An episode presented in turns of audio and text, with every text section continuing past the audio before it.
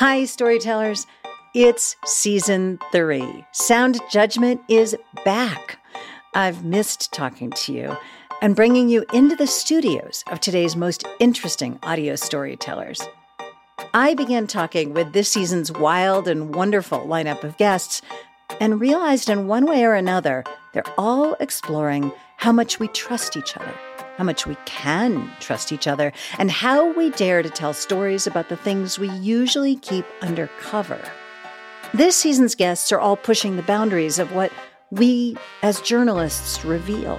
They're using all of the narrative tools at our disposal to make gripping stories about often ordinary things, the things that affect all of us, like sex, death, money, class, beauty, attraction, and power.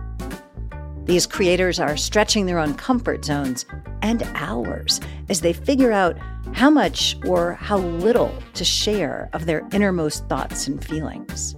I was just like, you know what? Let's just have a space where we can just say what we're actually thinking, you know? Even if it is embarrassing, offensive. Like, there are a lot of things that I say in the show where I'd be like, can I really say this? You know, it, it, can I say this publicly? That's my guest today, Jonathan Menjivar, host and senior producer of Classy from Pineapple Street Studios, about the sticky, tricky, hidden subject of class in America. This is Sound Judgment, where we investigate just what it takes to become a beloved audio storyteller by pulling apart one episode at a time together. I'm Elaine Appleton Grant.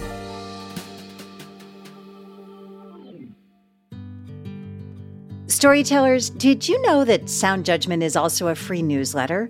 Every two weeks, get storytelling, hosting, and journalism strategies taken straight from the on the ground experiences of today's best audio makers, no matter the genre.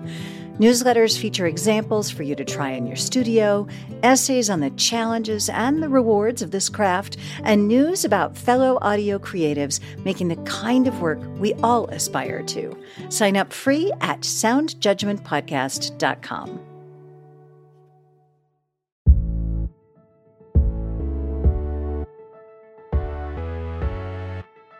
Welcome, Jonathan Menjivar. I am so delighted that you're here on Sound Judgment. Thanks so much for having me.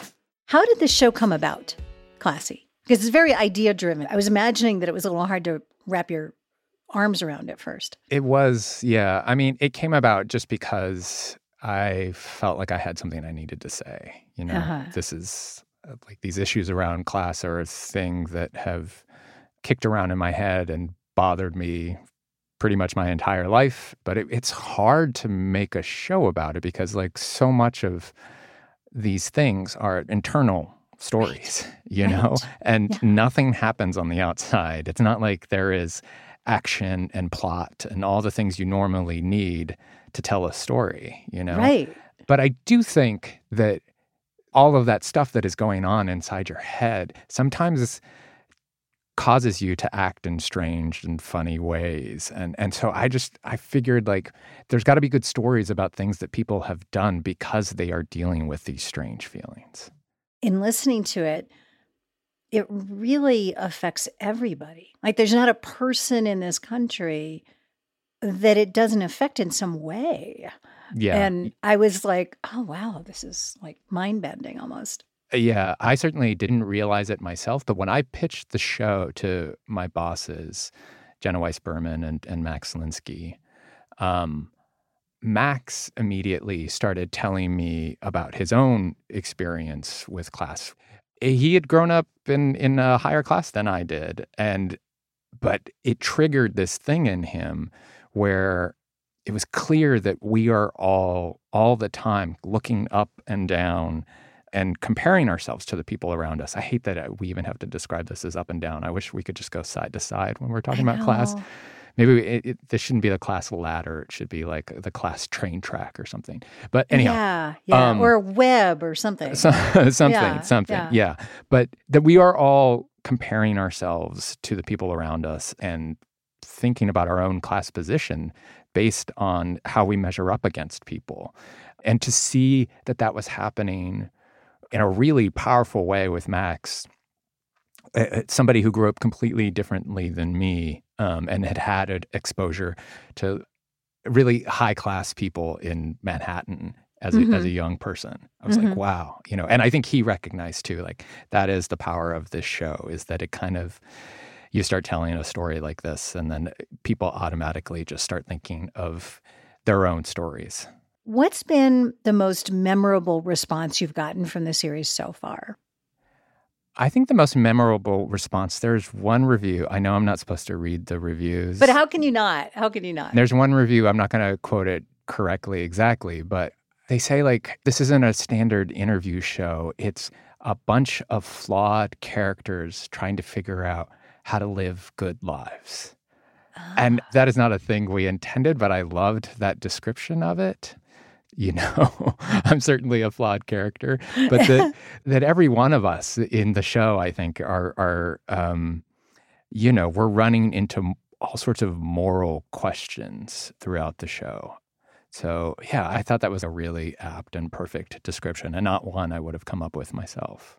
Set up the series for the Sound Judgment listeners briefly. Yeah, so the series is it, it comes from a very personal perspective of me as somebody who grew up working class. My parents were immigrants from El Salvador and Mexico and had factory jobs my whole life. And now I work in media. I live on the East Coast. I live a very different life than they did.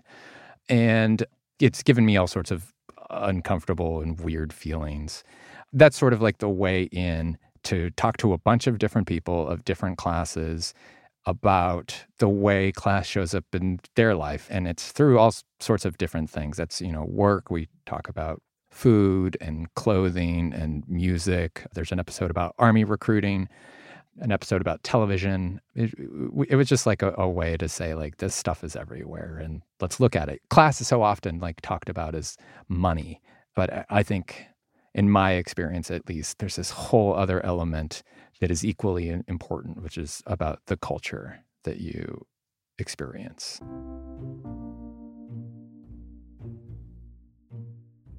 Whenever I invite a guest on Sound Judgment, I ask them to share an episode of their show that either they loved making or they found very challenging. Sometimes this is one and the same. Mm-hmm. You offered up the very first episode in the series, which is called Are Rich People Bad? And you chose to talk about it today because it does a lot of work to set up the series for the audience, which it does. But the other thing was that you said, it's also one where I feel like we as a staff really found the voice of the show, both in the interviews and in some of the writing I did. Storytellers, I want to give you a taste of this first episode. Jonathan, you share your background in a way that's so specific and evocative that I feel like I am right there with you as a little kid getting up off of two different couches. So Take a listen to this. I don't remember my parents together. The only evidence that it happened are a couple of photos and me, I guess. The memories start with Soul Train. If I was at home with my mom on a Saturday morning, Soul Train was on. Watching everyone on screen dance felt like our own personal disco. I loved it. The minute the host came on, my mom would pull me off the couch and force me to dance with her. And now, here's your host, Don Cornelius. Hello and welcome aboard. You're right on time for another ride on the big train. If I was with my dad on a Saturday morning, he'd pull me off the couch when Soul Train came on. And now, here's your host, Don Cornelius. Hello and welcome aboard. You're right on time for another ride on the big train. My dad Carlos lived in a crappy little apartment complex in Whittier, California, just outside of LA. His place had green shag carpeting, pictures of lions and tigers on the walls, and he put them in these homemade wooden frames that he'd singed on the stove. My dad didn't make a lot of money, so all the decor was kind of DIY in that way. Instead of a big screen TV, he had this way he could make his small TV look bigger. I bought a, a like it's a big lens I would put in front of the TV so it would project a bigger picture. You've been writing scripts for a long time. You Uh-huh. produced for Terry Gross on Fresh Air and Ira Glass at This American Life. Talk to me about why you start this episode with those two scenes, you know, the short one with your mom and and then this longer, more, you know, really specifically descriptive one with your dad. I think just it feels like real crazy now as I explain it to be like, okay, in order to tell you about this, I got to take you back to the very, very beginning. Mhm. But you know, talking about like not remembering my parents being together, it was just like a shorthand way of explaining, look, this is the world I come from, you know. It's a place where people were working hard, people got married young. Sometimes it didn't work out, you know. And also, I hope without me saying too much that that tells you a lot about my life. Just like my parents are divorced before I can even remember, you know. I'm not. I'm not even going to go into details now, but I, I, that is like a a pill that you can take that's going to tell you a whole bunch of things. And I, I also too like it was very important to me and and at least one of our other producers on the show, Kristen Torres, that if we were going to be talking about poor people, about working class people on this show, that they be presented with life and joy and celebration and laughter. So often, when class is talked about in media, it is through a lens of look at these people suffering. Totally understandable why that's true because there are a lot of people suffering. That's where drama and tension lies. You know, if you're in the news business, that's the stories you're going to tell. But it was really important to me that we set this up to say, like, these are people who have fun, full lives. And I was really struck by the fact that, you know, in the first minute or two of the whole series, that the sort of joy comes through. You know, like Yeah. that was fun. Yeah. And it sounded like it was fun in both places. And there was a shared culture. I mean, they both loved the same show, the Yes. same DJ. Yeah. And it was clear that you, uh, you know, are presenting both of them with love. And that was really nice because of what you just said, right? A series about class in America could have been like deadly.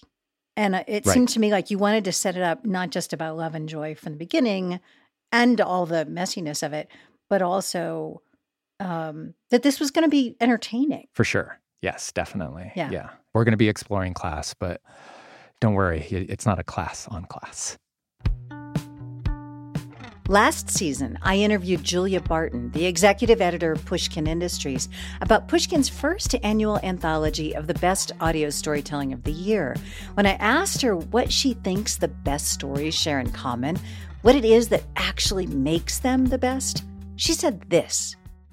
you got to leave a hole for the listener to do some work, you know, to fill in, to want to know things. That concept has stuck in my mind ever since. The idea that if, as a writer, we do the work well, the listener will mull over an idea or a scene or a character. They'll be transported into something from their own lives. Much the way Jonathan said, the minute he pitched Classy to his bosses, they got that this series would make you recall your own experiences and feelings about class. That happened to me. And I wanted to understand better how Jonathan sees his role as a producer, why it matters that as storytellers, we summon the courage or the chutzpah to ask deeply personal questions of just about anybody. I think I mentioned that, you know, by halfway through the first episode, I was uncomfortable and I couldn't stop listening. And I kept thinking about this one time when I was like shopping for my prom dress, which Mhm. was polyester. And I bought some costume jewelry. And my parents got really mad and they made me take it back because, you know, it was a little bit more expensive than, I don't know, other stuff that I'd had. And they accused me of trying to keep up with the Joneses. Right. And I never forgot that. I mean, I was like 16 years old and I never forgot, like, oh, I was supposed to be ashamed or not try to do that or, or whatever, you know. hmm And so I wondered, like, what do you think the role is in having conversations about uncomfortable things as a producer and a host? I think, you know, I was interviewed by a reporter for the LA Times for this show who pointed out he was like, I, I kind of take issue with with your characterization that we don't talk about class because we're talking about it all the time. You know, like almost immediately when you meet somebody, it's like, so what do you do? Which is a class question. Where'd you grow up? Where'd you go to college? Where do you live? And like connected to that is, are you a renter or are you a homeowner? That question is not being asked, but it is being asked. Yes, yes. And so we are dancing around these conversations all the time. And so I think I was just like, let's just have a space where we can just say what we're actually thinking, even if it is embarrassing, offensive. Like, there are a lot of things that I say in the show where I had to be like, can I really say this? You know, it, it, can I say this publicly? Like, what? What was one of those things where you were like, I mean, there is an episode where I talk about how I feel about people who do uh, service work for me. So mm. people who deliver food. Yeah. The woman who cleans my house and her crew.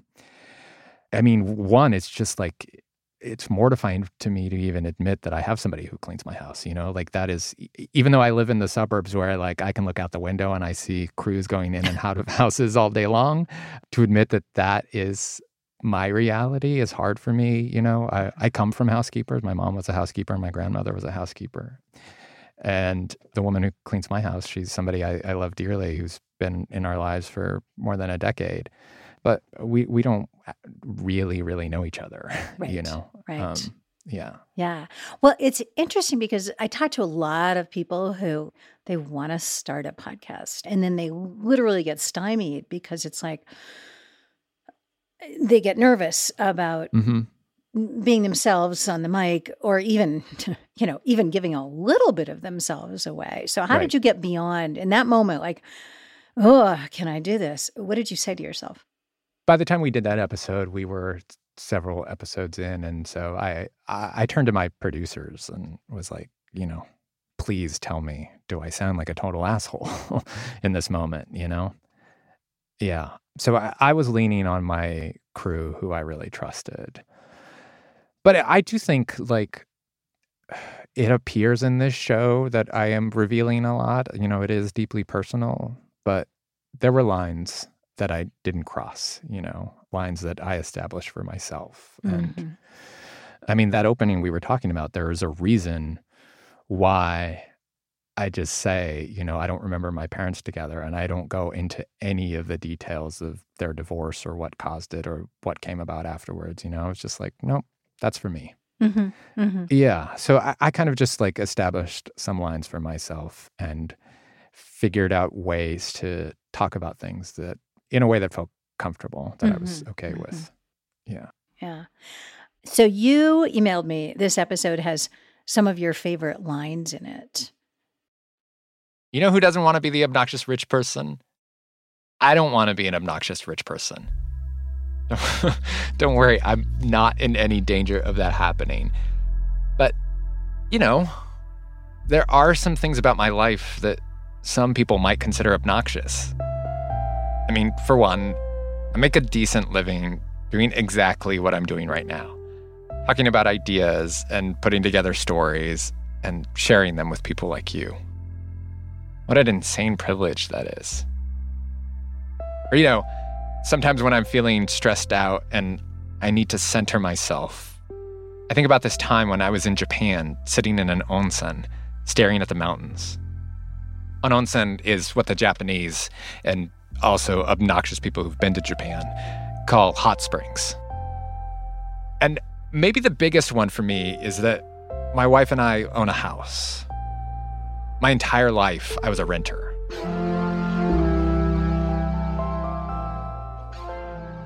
Yeah. That was like I, uh, some writing I did late one night where I felt like it is confessional. I am revealing things. In that episode, we are talking all about the ways in which we try and position ourselves and tell our, our class story to feel morally better or morally okay. And then when I wrote the onsen line, I was just like, that, yes, I, I'm I'm the mark here. You know, like I'm the one who is first going to put my head on the chopping block. When the jokes come, they're going to be at my expense 1st mm-hmm. And I felt like it then like set the tone for the show. Like, look, I'm willing to look really stupid, mm-hmm. you know? And so like everybody else here should feel comfortable knowing, you know, that if I'm going to criticize anyone in this, it's going to be me first. I wanted to go back to something unusual Jonathan mentioned. The episode we're pulling apart, episode one, was the first episode they released, but it wasn't the first one they'd made. And what he'd said was that this episode was the one where he and his staff found the collective voice of the show. Describe for me, like, what was going on before the staff found its voice and what was that shift? I think we were having a hard time figuring out one, how to tell narrative stories about this. And the shift really was, though, that interview with Rachel Sherman, the sociologist, where it is on paper the most boring thing you could think to do. It is an interview with a sociologist talking about class. And really, like a bunch of it is defining what do we mean by class? And I just decided, and we decided, me and the producers who were working on it, that like we are going to approach this interview with an academic in a totally fun and loose way. And some of that was my producers prepping Rachel for that. And I think, you know, like you can really tell that like Rachel is game. Like she understands what we are up to. She is coming at me, she is putting me on the spot is being a lazy jerk and not having an understanding of what you need to do to earn money the same thing? I guess not. No. So why is it that you think that earning money is like the only way to not be a lazy jerk? it's so dangerous talking to a sociologist. well, I think I mean that's the thing. There's so much of the stuff that we take for granted. Well, and also because so many other people are really, really struggling to just you know have their basic needs met. They're working really hard. Well, that's true, but but sorry. So what about that? I'm just saying, like, um, uh, part of it is I think just because there are so many people who are um, they're having to work really hard to earn enough money to just like pay the rent and and feed themselves. Right, but what about that?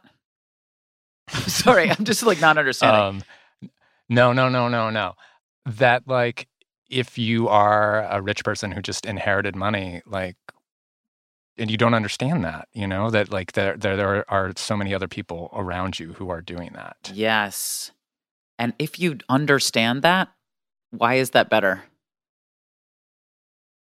um just because you should be like uh, interested in in other people's situations and empathetic and if that's the case, does it mean it's okay for you to have the $3 billion? Oh, God.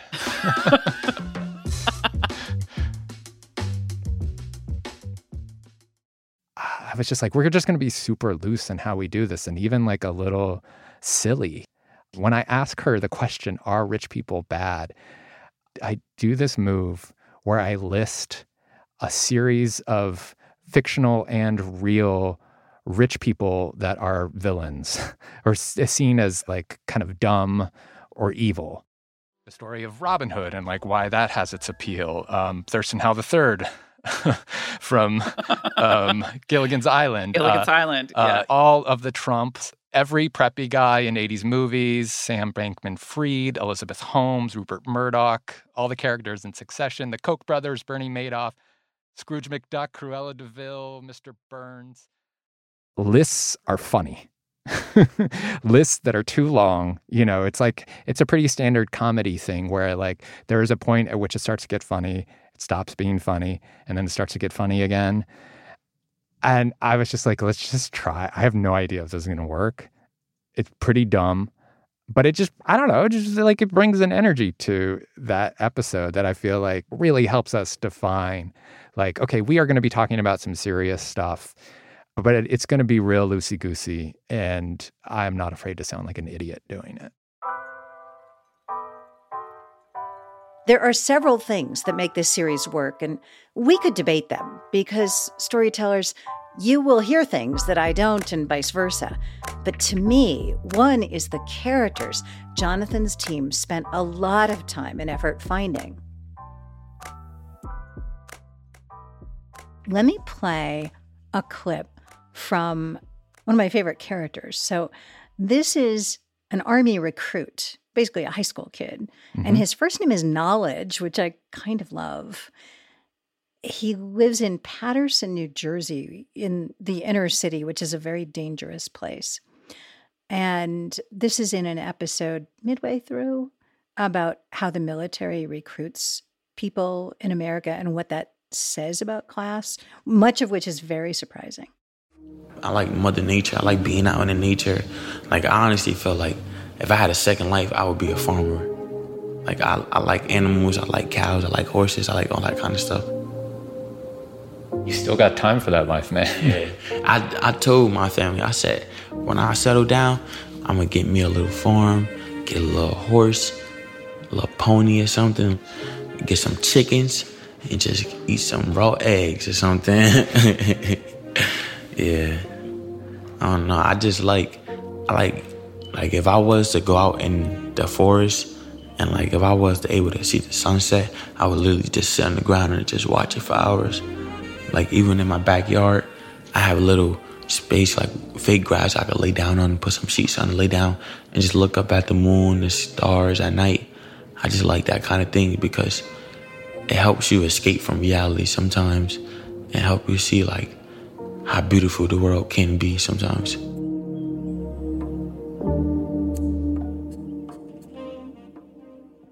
That is so gorgeous. I know. Knowledge is just incredible. Oh my God. I, I love him so much. You didn't have to go there with him. You could have simply stayed with questions that a lot of journalists would ask about, like, why are you joining the military? And, you know, how hard has it been to get in? And what do you want to do after? But you went someplace very different. So, what was that conversation like that made him tell you about basically his sort of innermost dreams. Yeah. I knew going in that where he lived was violent. Yeah. And that he saw the army as a way out of that neighborhood. And so the question that I asked him was just, what's it like living in Paterson? You know, just tell me about it. I didn't want to front load the violence. I was just like, let's just start from zero. Like, what is this? And immediately, what he told me was uh, that there are basically like hours where it is safe to be outside and hours where it is not. And that it essentially he's trapped in his house often. And thematically, that's tied in so much to the question we were asking in that episode, which is really about options. Like, let's be frank about it. There are people, because of their class situation, who have options, who have all the options in the world, and those who do not. And I think ultimately that's what we're saying with that story. You know, like knowledge is so beautiful in describing the what he wants in life, but it's also very simple. It's just being outside yeah. He just wants to be outside, you know? He wants freedom to move. But like I wish I could tell you like I had all these tricks, you know, to get him to talk like that. And the truth is it's just like knowledge is a special kid who is smart and I think really understood what I was doing there. Mm, we mm-hmm. were there pretty quickly in the interview. We talked to at least 30 people searching for the right character for this role in the story. We did a lot of producing to find the right person. And I will say, we're very scared at one point that we weren't going to get that person in terms of like deadlines and stuff. So much of it is in the curation. And that's so interesting. You talked to 30 people, which, you know, you were fortunate enough to have the time and space to, and the staff to do that. Well, actually, I, I, I, this show we were doing relatively fast, and when I say we talked to thirty people, Marina and I talked to thirty people at an army recruiting event in one morning, and you know it was just clear, like, okay, these six people, call them, because they're the ones who are standing out. Yeah, so it wasn't it, that wasn't like a months and months casting process for this person. Do you think of yourself as someone who likes having uncomfortable conversations? Absolutely not. No way. no way. No way. I mean, yeah, I have no idea why I signed up to have them. I mean, I do like having authentic conversations. You know, I, am not somebody who eh, like just wants to sit and chit chat about the weather, you know, like I'm willing like if we meet at a party within the first 5 minutes to be talking about really deep stuff. Um just cuz I don't know, I, I like connecting with people and and talking about real things in a real way. But that being said, if you meet me at a party, please do not start asking me deep, uncomfortable questions right away. I guess there's um, some semantic difference between deep, real questions and uncomfortable conversations. Yeah, but with this show, I mean, I think, you know, I realized I was going to have to have them.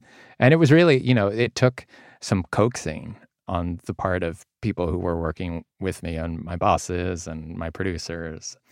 So, like, I did not want to talk about my cashmere socks. I have never revealed to anyone that I have cashmere socks. But until was it Vogue picks up on that? Well, no, I mean I mentioned it in the first episode because like while we were developing the show, one of our producers asked me, like, what's the thing that is your kind of the way that you are indulgent now in your life? And it's it's clothes. I'm super into clothes.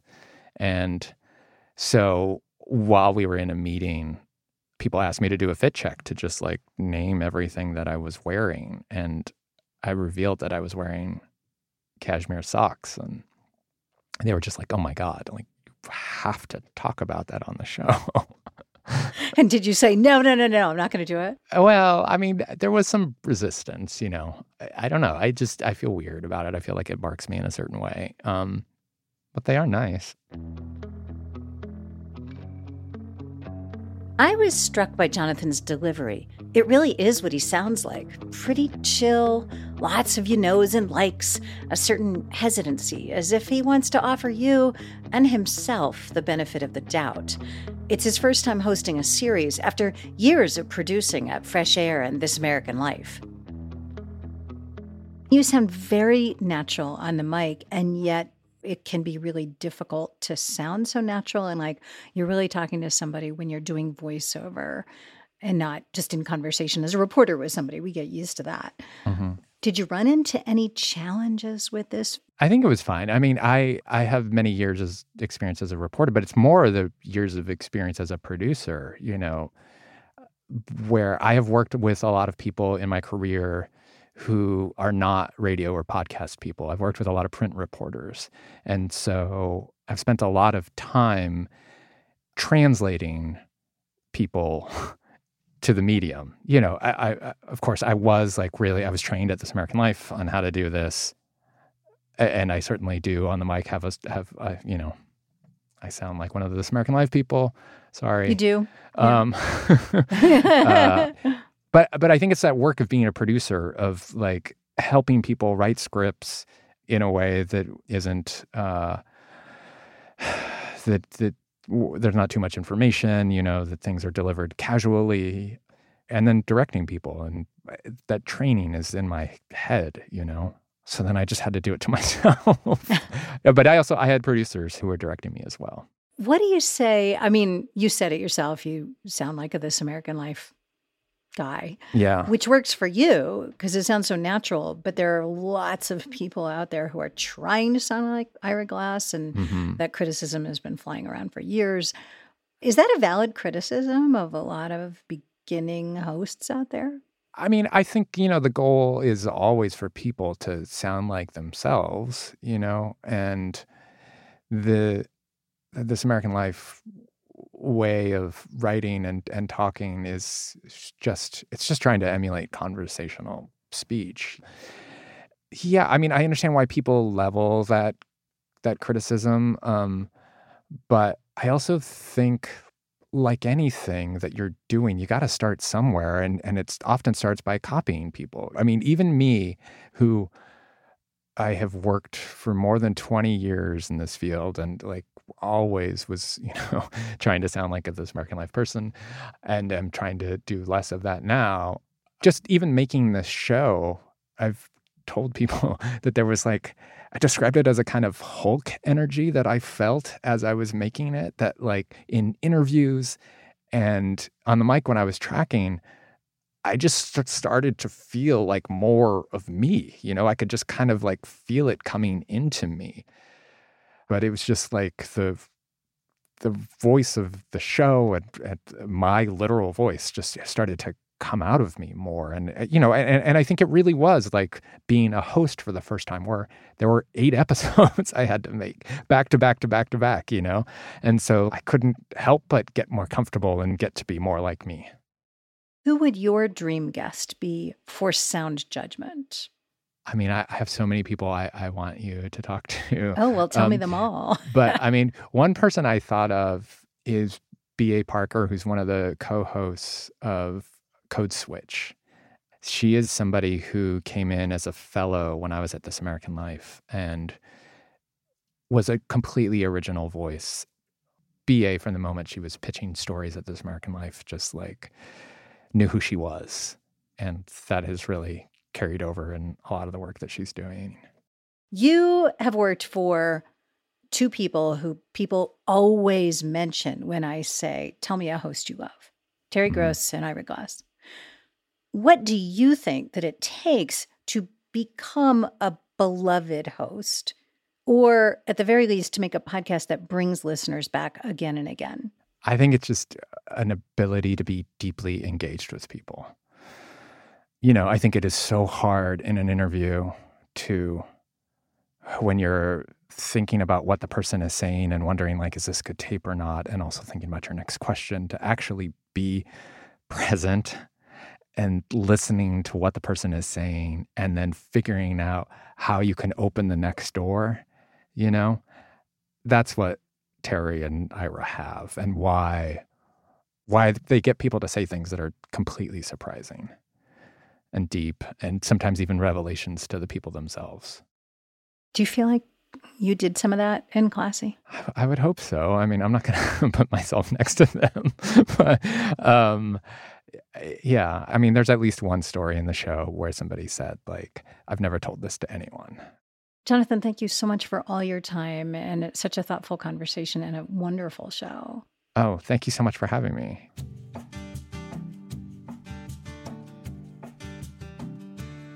At the end of every episode, I give you a few of the many takeaways from these conversations. Here are today's. For more, visit our blog on soundjudgmentpodcast.com. 1. Tough topics don't have to sound dreary or earnest.